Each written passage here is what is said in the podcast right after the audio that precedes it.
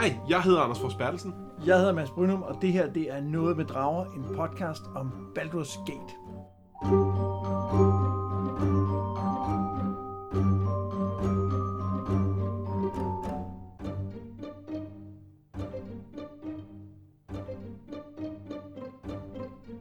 I dag tager vi på en tur ned ad den smukke Sværkysten, hjælper med at finde et par forsvundne kæledyr, og så infiltrerer vi et gigantisk netværk af organiseret kriminalitet for at finde ud af, hvem der i virkeligheden saboterer områdets jern. Det er faktisk nærmest Miami Vice, ikke? Jo, det er det. Ja. Det er en action-cop-thriller-serie. Body-cop-serie. Body-cop-serie, ja. Det. Okay, ja. Jeg var bare så fascineret af det med Miami Vice, at de altid var undercover. Altså, de var altid undercover, en eller anden serie, og de gættede det aldrig. Nej. Det er ham, der duden med sejlerskoene. Altså, nu må I da vide det. Ja, jeg vil også sige, at her der er også nogle ting i den her undercover-mission, der er lidt dodgy. Ja, det er rigtigt. Men det skal selvfølgelig ikke være fordømt omkring. Det er jo det der jeg skal høre om ja. Den slags. Jamen, vi havde forberedt os godt på at gå undercover, men det kan vi vende tilbage til. Ja, det er rigtigt. Det er rigtigt. Sidst vi forlod Baretård, der var det jo med havudsigt. Vi var på opdagelse ved Sværkysten, lidt syd for Campbell Keep. Og vi slendrede så ud langs kysten, hvor vi pludselig blev antastet af en Nereide, som trods protester ender med at kysse Imoen. Så falder Imoen så død om, og det lykkes så heldigvis at tvinge Nereiden til at genoplive hende, hvorefter vi hjælper Nereiden mod den Ogre-mage, som holder hende som slave og tvinger hende til at dræbe tilfældige rejsende. Hvilket er evil. Ja, det er ret evil. En ting er at holde slaver, det er ikke okay. En ting er at dræbe tilfældige rejsende. Det er heller ikke okay. Men at holde andre folk som slaver og få dem til at tvinge dem til at dræbe tilfældige rejsende, det er slet ikke okay. Not cool. Nej. Vi drejer sydpå, der møder vi en venlig kirurg, som healer os og brokker over sin onde bror, Davion. Ja, vi møder ham tilfældigvis, ikke? Altså, tilfældigvis, da vi var ret sårede, ja. og nogen advokerede for, at vi skulle riste snart, fordi at det... Vi skulle have nogle healingspillere, og nogle andre sagde, at vi går lige herned og undersøger det her område først. Ja. Ja, der mødte vi dem tilfældigvis. Det var heldigt. Ja. Det var veltimet. Heldigt tilsmiler de velforberedte. Ja. Derefter så dræber vi nogle ogres, plyndrer et skibsvrag og fortsætter rejsen sydpå. Der støder vi på adskillige sirener, som vi dog nedkæmper med lidt lusk. Ja, skal vi ikke lige stoppe et øjeblik ved det der skibsvrag der? Det kan vi godt. Fordi det er jo, det synes jeg er en gigantisk missed opportunity, fordi man får at vide, der er det her skibsvrag, man skal ud og finde noget til en eller anden dude, og det går vi så ned og ser, der ligger et skibsvrag ganske rigtigt, og så skal man bare klikke på skibet, og så får man den her ring. Ja. Come on, altså. Enig. Giv mig da en skibsdungeon. Altså, et skib har da et layout, som vil gøre sig fint til en dungeon, og du har endda flere lag, du kan gå ned i, du har flere dæk, du kan gå ned i, og så kan den ikke helt ned i bunden. Altså, det er så oplagt, at der var en dungeon der. Ja. Og det behøver ikke være en stor dungeon. Det vil ikke passe til et skib, fordi... Men også fordi det er rart med nogle små dungeons i det her spil. Altså, vi har været i minerne, ikke? Åh, de var lange. Ja. Og det kan jeg sige, der kommer vi til flere spændende steder. Ja. Men jeg er meget enig. Det er lidt synd, at man er ude ved kysten, men det netop sådan et skib, at det der er med til at forankre det i, at det føles som et rigtigt sted. Også fordi det var en quest, som lugtede af, at det var noget særligt. Ja. Ikke? Altså, den ligger ude på det her skibsvrag. Nå, okay, fedt nok og sådan noget. Det er ikke bare, jeg glemte min karpe nede i mit hus, skide ikke gå ned og hente den. Ikke? Nej, der var lidt mere. Ja. Men det var der så bare ikke. Nej. Nå, vi stod på sad, de her sirener. Som Trump vil sige. Sad. Ja. Det er sandt. Vi stod på de her sirener og får nedkæmpet dem. Og så ved et gammelt fyrtårn, der redder vi en dreng fra nogle ulve. Hvorefter vi begynder vores rejse tilbage mod Nashville. På vejen der stod vi dog på adskillige såkaldt synske folk, som spår Baretård med varierende grader af succes. Det er rigtigt, ja. Og jamen, lad os lige starte med at høre, ved du hvad en nereide er? Er det ikke en eller anden form for vandånd i stil med, eller en træn? Er det ikke sådan ligesom en sylfide og en, Det er det måske i nogen i sådan en D&D-terminologi, men da jeg slog det op, fordi jeg skulle finde ud af, hvad er det egentlig, der blev jeg lidt til græsk mytologi. Ja, men det er en form for græsk ting, ikke? Ja, og der er det specifikt døtre af Nereus. Det kan man også lidt læse ud af navnet, hvis man sådan går på den slags. Og det blandt andet er, hedder hun Thetis, hende der er Achilles' mor, er en af dem. Og hvem er Nereus? røjs? Det er en vandgud, som ikke er Poseidon. Så det var noget med vand? Det er noget med vand. Nej, jeg var ikke helt... Jamen, det er helt sikkert. Okay, helt sikkert. Ja. Og det er jo også... Achilles mor holder jo ham ned i en strøm. Ja, så der er også det er Styx, ikke? Hun holder ham ned i. Nå, det er selvfølgelig Styx, ja selvfølgelig. Det er der jo også en vandconnection til, kan man sige. Jamen, det er rigtigt. Det er noget af det, jeg elsker ved D&D, det er, hvordan man bare har stjålet fra alt. Fuldstændig. Altså, du har bare taget alle mytologier, der nogensinde har været, så man bare sagt ned i blenderen, og så tryk på, vum, og så er det, nu er det noget nyt. Det synes jeg er ret fedt, egentlig. Ja, jeg kan også meget godt lide det. Og det er også dumt, altså det giver ikke nogen mening, altså alle de her væsener, der findes, men det giver bare, nogle af væsenerne får et eller andet skær af noget mere, fordi de trækker på noget, der er enig. Alle de her sirener, og så også en nereide og så videre. Det er forholdsvis mange sådan lidt fristende kvinder. Altså sirenerne kan det her med charm person, så de ligesom kan vinde folk over på deres side og nereiden vil kysse en, og det er dødbringende og sådan noget. Hvad tænker du om det? Nu, hvis jeg er helt ærlig, tænker jeg mest på dem som XP-maskiner. Fordi de her sirener giver, var det 2.000 XP per stykke. Det gør det. Og så det var, er ikke dårligt. Nej, og så var der også noget med den måde, vi faktisk endte med at tage dem ud på, som jeg var på dit forslag, at du gik frem med Karras og gemte dig, og så slog du dem ihjel alene, for at hvis du blev charmed, så skete der ikke noget. Nej, så var der ikke nogen, jeg kunne løbe over og slå på. Ja, og for det første, det er fuldstændig debil. Hvorfor skærer de ikke halsen over på dig, mens du er charmed? Altså, hvad laver de? De vil godt noget at hænge i penge i min, og så skal jeg halsen over, men så længe var der charme jo ikke. Det gav nu mening, der var heller ikke noget at hænge i penge, der var ingenting. Jamen, det kan de jo ikke vise spillet. Nej, det er rigtigt. Ej, men der kunne man sætte en lille sort streg herovre, ikke? Altså, det gjorde man da i de gamle Leisure Suit Larry-spil, der var det der sådan, de står lige censur, ikke? Jeg synes, det var skuffende, at...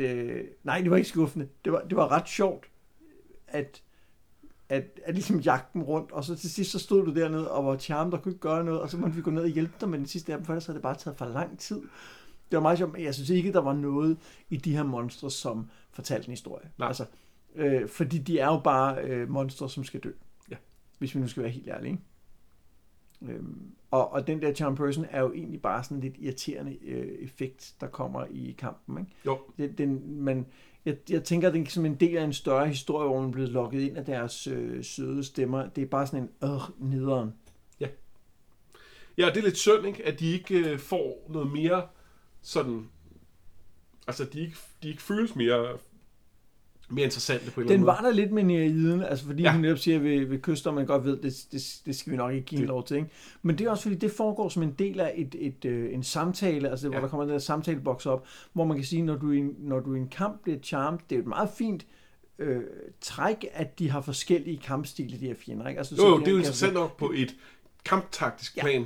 Men der er ikke nogen historie i det, for det har du ikke tid til, når du kæmper. Du har travlt med at skulle finde ud af, hvordan løser vi det her, hvad kan vi gøre nu? Og der begynder vi jo også at have mange flere muligheder i spillet på det tidspunkt, end vi har haft tidligere. Altså, vi begynder pludselig at kunne have forskellige strategier, som ikke bare er at sende en frem og slå, og så står der nogle andre og skyder med deres slynger om bagvæg. Og det er ret fedt i øvrigt.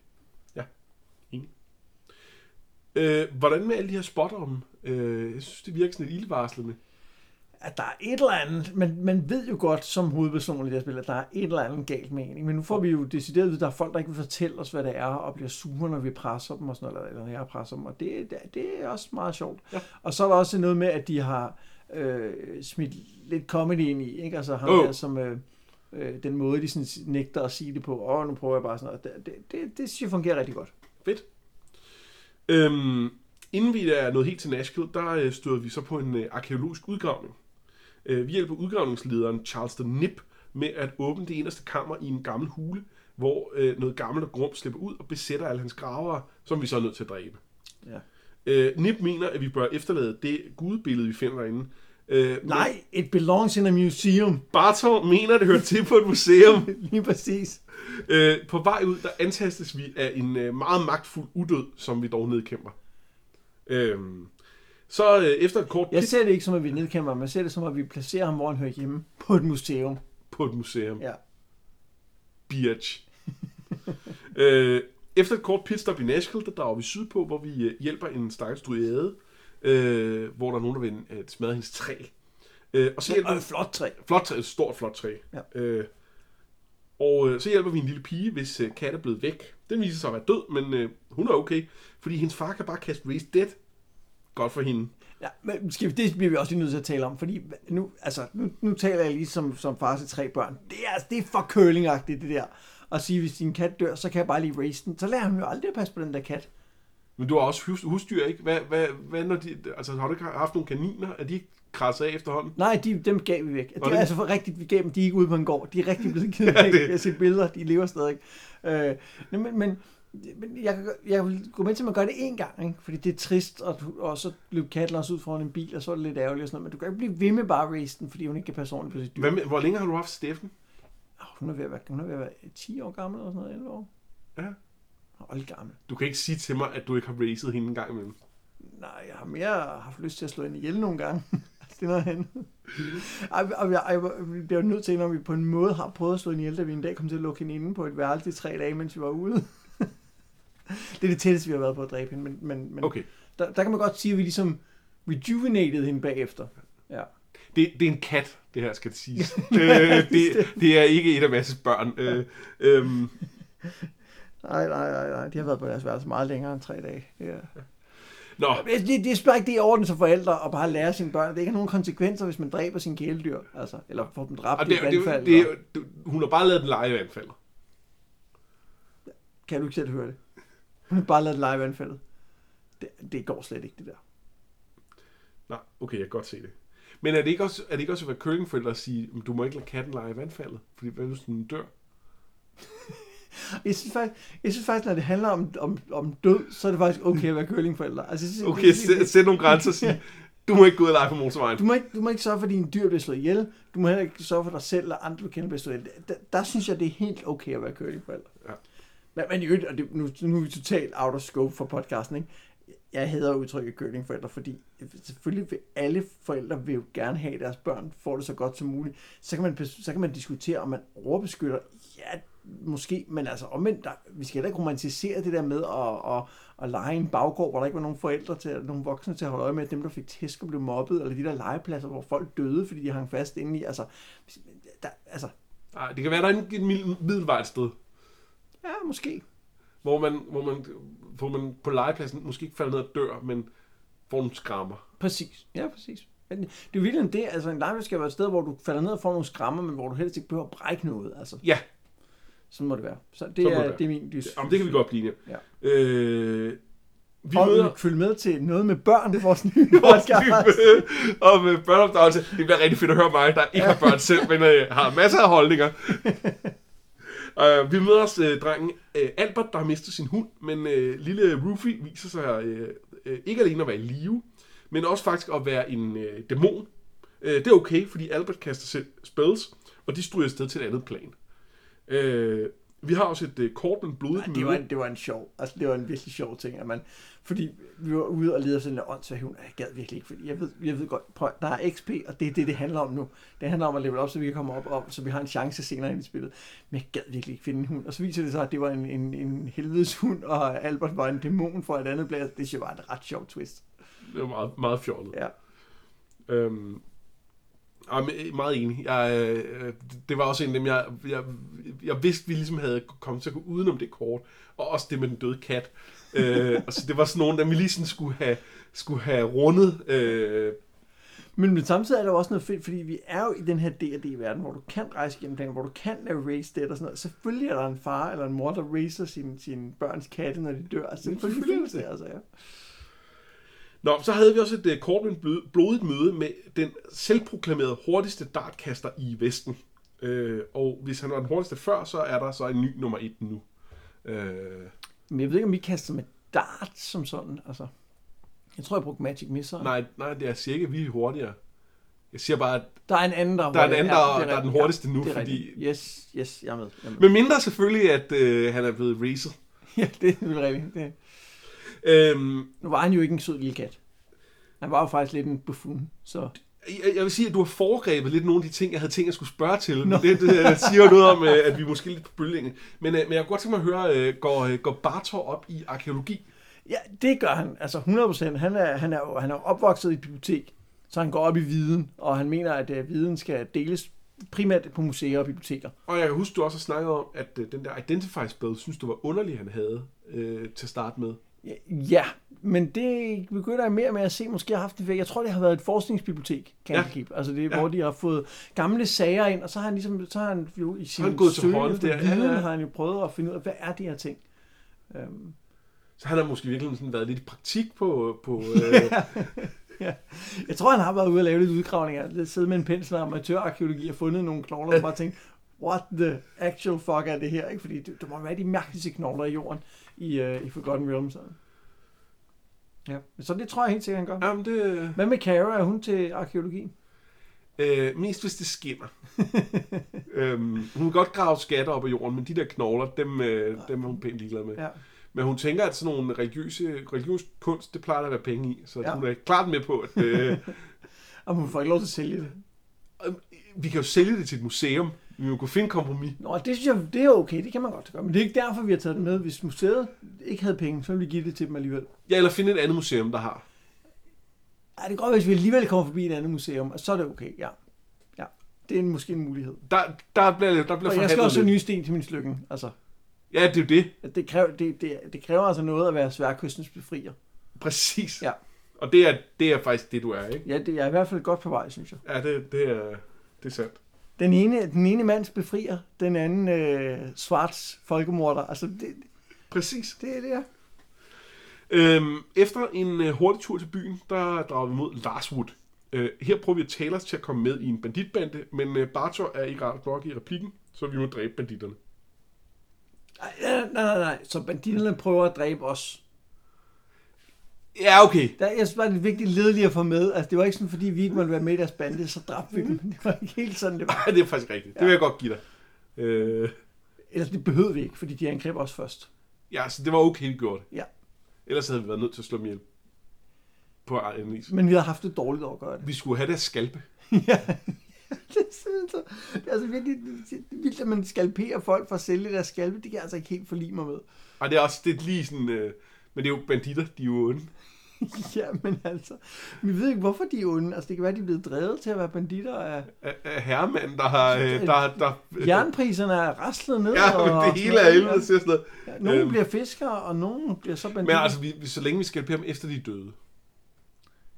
Ej, det synes jeg også er mest fair. Så er det... Det er ligeskænding, ja, men det er ikke... Altså... Ja, altså, virkelig er det vel værre at slå folk ihjel og skalpere dem. Jo, men hvis man skalpere dem, og så slår dem ihjel. Det synes jeg er værre.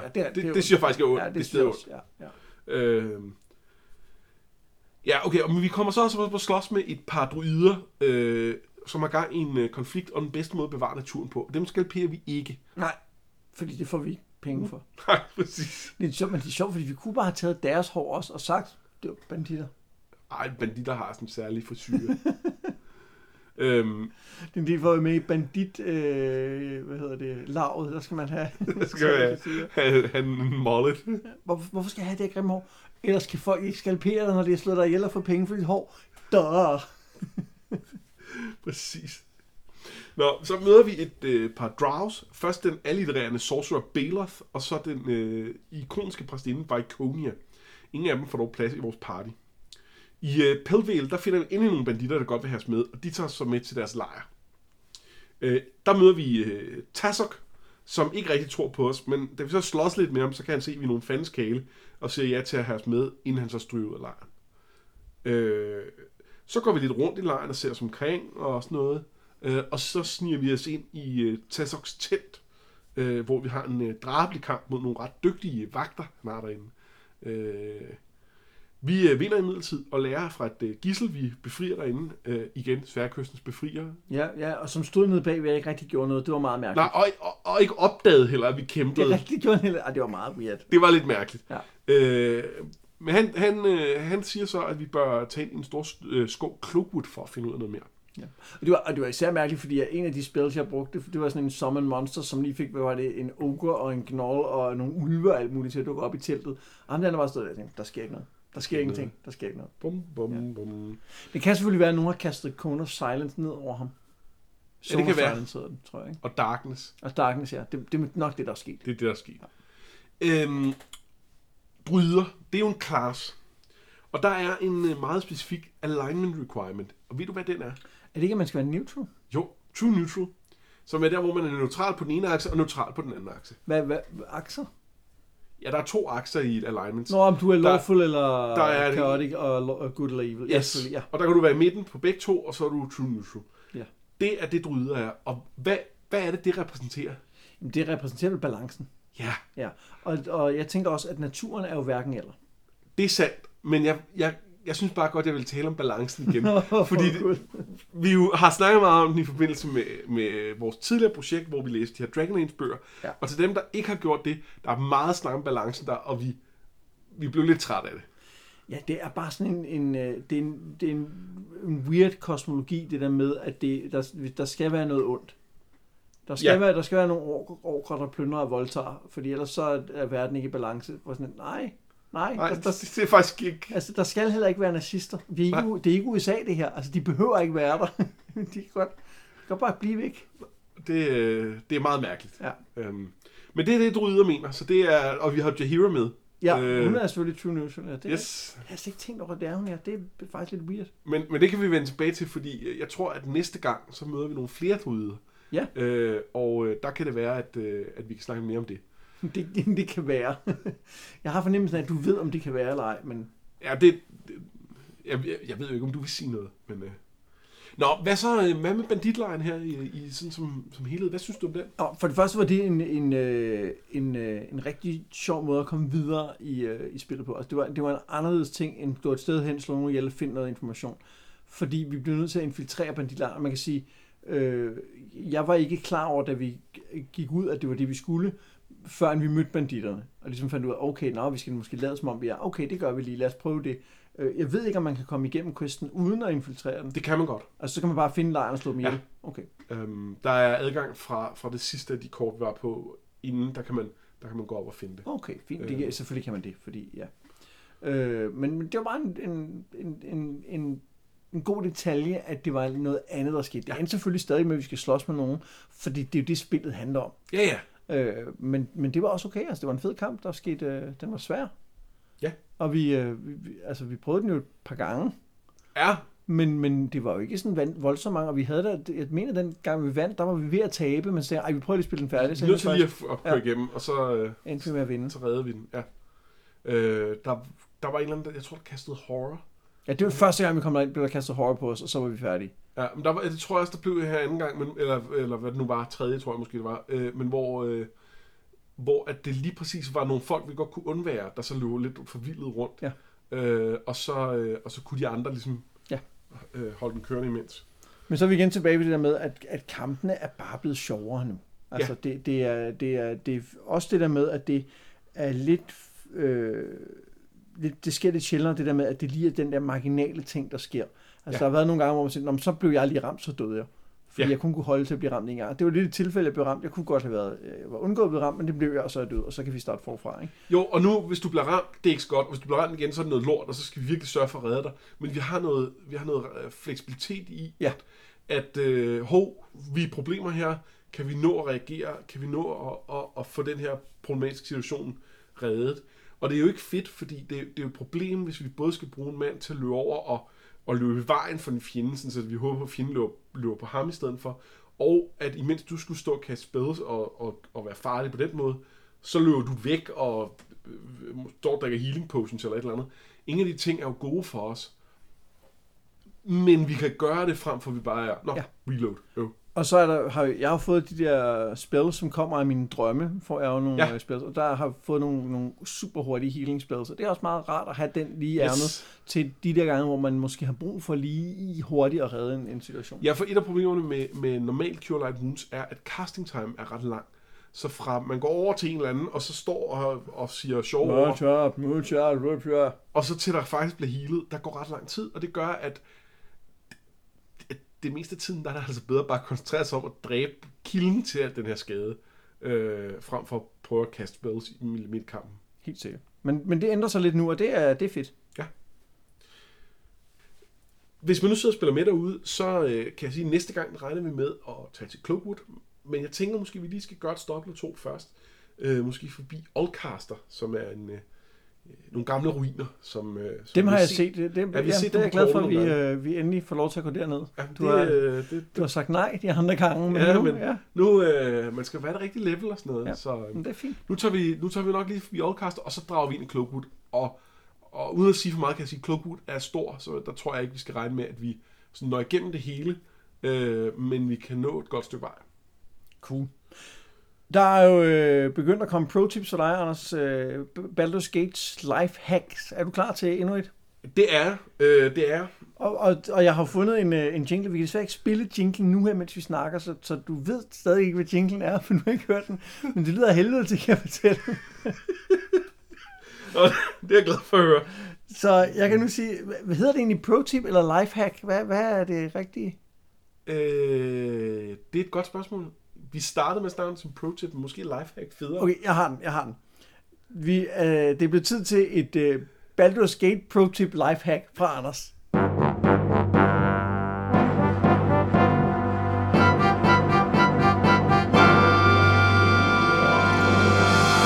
I dag, der er mit Baldur's Gate pro-tip lifehack. Det er... Hashtag pro-tip lifehack. Er der også... Åh gud, der er et hashtag også. Det kommer i form af et læserspørgsmål. Eller undskyld, lytterspørgsmål. Men det er skrevet ned, det er derfor jeg tænker læser. Vi fik det som tekst. Men det er fra en lytter. Ja. Det er sådan der. Der er faktisk 2 spørgsmål, så der kommer 2 tips. Der er både et tip og et lifehack. Præcis. Kære BG Brevkasse, hvornår skal duelklasse Imoen? Og til hvad? Og... skrider Minsc, når man har hjulpet ham? Eller skal man bare sniffe ham, når det går mok, fordi man har glemt ham? Kærlig hilsen, Momse. Ja. Altså, vi har stadig Minsc, kan jeg sige. Det har vi. Ja. Skal vi starte med ham så? Ja. Skrider Minsc, når man har hjulpet ham? Nej, det gør han ikke. Pointen med det er, at han... når man har hjulpet ham, så bliver han genforenet med denne her. Og så de to et makkerpar. Og så kan man ikke lige skille sig af med en af dem nemt. Hvis man så godt vil have den ene med, så kan man gøre det, vi har gjort, som er at lade den anden gå ud foran et tog, eller nogle schwarz, eller hvad det nu måtte være. Det var ikke det, vi gjorde. Undskyld.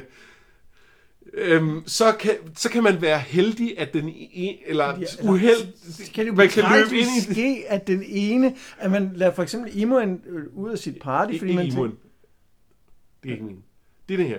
Nej, vi tog Imoen ud af partiet for at få plads til den her, fordi hun virkede rigtig god sammen med Minsc, men så var hun jo utilregnelig at løbe sin vej og gik ned og blev slået ihjel. Og angreb de der svarts. Ja, fuldstændig. Som berserker. Ja, helt sikkert. Og så tog vi så Imoen igen. Og hun fordi hun pludselig var plads i partiet igen. Ja, præcis det. Og det kan man også gøre den anden vej rundt, hvis man nu godt vil af med Minsc. Så det er sådan, det virker. Han er også meget uforsigtig. Ja. Han kan let komme til at gøre sådan nogle ting. Det man kan sige er, at han kan finde på at skride, hvis man ikke hjælper ham. De fleste af de NPC'er, der har en eller anden form for quest, og det er ret mange af dem, selvom nogle af dem er sådan lidt små fæsende, de skrider simpelthen fra en, hvis man ikke har gjort det inden et eller andet vist antal dage, efter man har mødt dem. Og jeg ved ikke, hvor mange dage det er, jeg ved ikke, om det er det samme for alle, det tror jeg ikke. Men for eksempel Minsc vil have en til at hente denne her.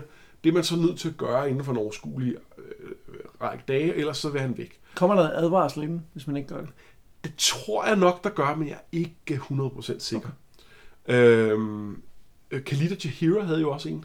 De ville have, at vi skulle tage til Nashville. Ja. Hvis man vælter rundt i landskabet for længe, uden at tage til Nashville til at starte med, så blev de sure. Men Nashville var vel en del af hovedhistorien? Det var også en del af hovedhistorien. Men det er jo også deres... Ja. De er jo også de første, eller nogle af de første bipersoner, man møder. Så ligesom sådan en pointe i, at der bliver man dirigeret meget den samme retning. Ja. Så har jeg et spørgsmål til dig, Anders. Det er ikke et produkt, men bare sådan i forhold til historien. Fordi jeg synes jo, en af de... Jeg vil ikke sige ærgerlige ting, men en af de ting, der ærger mig lidt ved de her bipersoner, er, at man ikke får oplevet deres quests. Ja. Fordi du ikke kan have dem med i dit party, og fordi du, når du først er begyndt at levele op og købe udstyr, så gider du ikke skifte dem ud undervejs. Men spørgsmålet er så, når man så spiller splittet flere gange, at det så er en del af charmen ved det, at sige, ikke bare, at selvfølgelig, at du prøver at spille med nogle andre classes på dit party, og laver et andet party, men er det også det her med så at løse nogle andre quests for de personer, du møder? Det er det, men det er det ikke i, synes jeg, i tilstrækkelig grad i etteren. Det er en af svaghederne i det spil. I toeren, ja. For i toeren har hver biperson ikke bare en lille fesen quest. I toeren har de store quests. Altså der har det... og nogle af dem er virvlet lidt ind i nogle andre, men det føles altså af noget rigtigt. Okay. Det er klart, at de har jo ikke en 25 karakterer med kæmpe quests, for det vil være for meget materiale at gemme, til, som folk oplever at være gemmespilning. Men det er altså... I etteren, der er Minsc, og den her tur ned til Nolfortet, den er... det er nok det største character quest, der er i sig selv. Hvis man ikke tager nogle af udvidelseskaraktererne med, altså dem, der er lavet her for 3 år siden med Siege of Dragonspear, så Minsc, han er en af dem, der har den største, og den vil være lille i Baldur's Gate 2. Så det er en af forskellene der. Okay, men det er meget interessant. Der var også et andet spørgsmål. Hvornår skal du udklare til Imoen, og til hvad? Og der er... I virkeligheden, det første, jeg skal svare på, er jo, til hvad? Der er ikke særlig meget, du kan dual-class Imoen til. Det, du gerne vil dual-classing til, er Wizard. Og jeg er ikke sikker på, at hun overhovedet kan dual-class til andet. For at kunne dual-classe, så skal man i første omgang have mindst 15 i den primære, primary statistic for den class, man kommer fra. Hun er thief, så hun skal have mindst 15 dexterity. Det er ikke noget problem. Hun er 18. Ingen kvaler. For at kunne dual-class. Man skal simpelthen være så god til det, man godt grundlægger, at man har overskud til at gøre noget andet. Præcis. Jamen, det giver faktisk præcis. Ja. For at kunne dual-classe til noget, så skal man have 17 i den stat, som det er til. Altså den klasse, ligesom lægger sig op af. Så for at dual-classe til Wizard, så skal man have 17 i intelligens. Det har hun. Derfor kan hun. Jeg kan ikke huske, om hun eventuelt også kan specialize til en, eller om hun kan dual-classe til en specialist mage. Det kan man også gøre, hvis man kan det, og det kan jeg ikke huske, man kan. Så vil det også være et fint valg at gøre. Hvad er en specialist mage? Hvad er det? Det er, hvor man har en skole. Så er der nogle spells, man ikke kan kaste, men der er nogle andre, man kan, eller man får flere spellslots og sådan noget. Yes. Så det, ja. Men også et wizard. Hvornår skal man så gøre det? Jo, vi har gjort det på 4 level, og det har vi, fordi hun der kan have maxet sin open locks ud. Og det vil sige, så havde vi en, der kunne klare det, og så behøvede den anden type partiet, mig, ikke at koncentrere sig overhovedet med open locks, for nu ved vi, at vi har en til resten af spillet, der kan sørge for at åbne alle de låse, der skal åbnes. Det er klart, at man kan få noget ud af at vente længere tid. Der kan være flere muligheder. Og hvad får man ud af at vente, at du primært bliver bedre 20, inden du går i gang med noget? Så får hun flere gange, hvor hun stiger levels og kan blive bedre til ting. Så kunne man for eksempel vente længe nok til, at hun også var maxet ud i Find Traps, for eksempel. Problemet er, at så ryger vi op i, at hun måske skulle være level 8 eller sådan noget, inden man skifter 7 eller 8. Og hvis hun er level 8, så kan hun slet ikke nå at få sin thief levels igen, for man kan ikke nå at blive 9 level troldmand, som jeg husker det, inden for XP-grænsen. Så når man for langt. Og hvis det nu var ens hovedperson, så kunne det være, at man ville gøre det, fordi man ville spille videre i Siege of Dragonspear og i Baldur's Gate 2 osv. Hvor levelcappen stiger. Og så er det fint, at man så har man gjort det med henblik på noget senere. Men bipersonerne, selv dem som Imoen, der bliver brugt også i senere spil, det er ligesom nye instances af dem selv. Så det er ikke den samme. Vi arver, hvis Imoen er med i toeren, det siger jeg selvfølgelig ikke noget om, men det kunne være, hun var det. Sælger hun? Nå, i toeren selvfølgelig. Så har hun ikke de levels, vi har givet hende. Hun har ikke de evner, vi har givet hende. Hun kommer i en ny pakke, og det er der, sådan er det med alle sammen. Der er et par stykker af bipersonerne i spillet, der kan dual-classes. Der er ikke særlig mange af dem. Der er et par, hvor det giver mening. Imoen en af dem. Der er vist et par andre 20, der kan lave samme stunt. Og så er der hende, der hedder Shar-Teel, som er fighter. men som har meget højt dex og kan dual-classes til at blive tyv. Så hun kan være en tyv, der er rigtig dygtig til at være det, og kan backstabbe for en masse gange skade, men stadig har noget weapon specializations og en masse hitpoints og sådan noget. Så det kan være ret, hun kan være ret effektiv. Det er også ret smart, så man kan gå frem, og så sker der ikke noget ved, at man står der fremme og måske fejler sit backstab, hvor de ikke dør. Og sådan præcis. Hun er ret sej. Hun er ond til gengæld. Sådan en Amazon-type, som selvfølgelig skal være ond, fordi det er sådan nogen jo. Ja, det er klart. Hun er en manahader. Ja, det er klart selvfølgelig hun det. Nå, men det var vel... var det pro-tip lifehack fra den her gang? Det var det. Ja. Og var det afsnittet? Ja, det tror jeg. Så er der jo egentlig kun tilbage at sige, at vi ses næste gang til en tur i Cloakwood, og at vi håber, I vil for eksempel følge os inde i vores Facebook-gruppe, hvor der er en masse debat og forskellige folk, der spørger om råd og om alt muligt. Ja, eller bare fortæller om nye måder, de spiller på, eller andet. Og hvor vi også selvfølgelig har snakket om Dragonlance, da vi læste dem. Ja. Så kom ind og vær med i klubben. Man behøver ikke spise skovsnegl eller noget. Og så kan I rate os på iTunes. Helst vil vi godt have gode ratings. Det er fedest. Men det kan vi ikke bestemme. Man gør lige, ikke? Ja. Jeg har været Mads Brynum. Jeg har været Anders Forsbærdsen. Det her, det var noget med drager.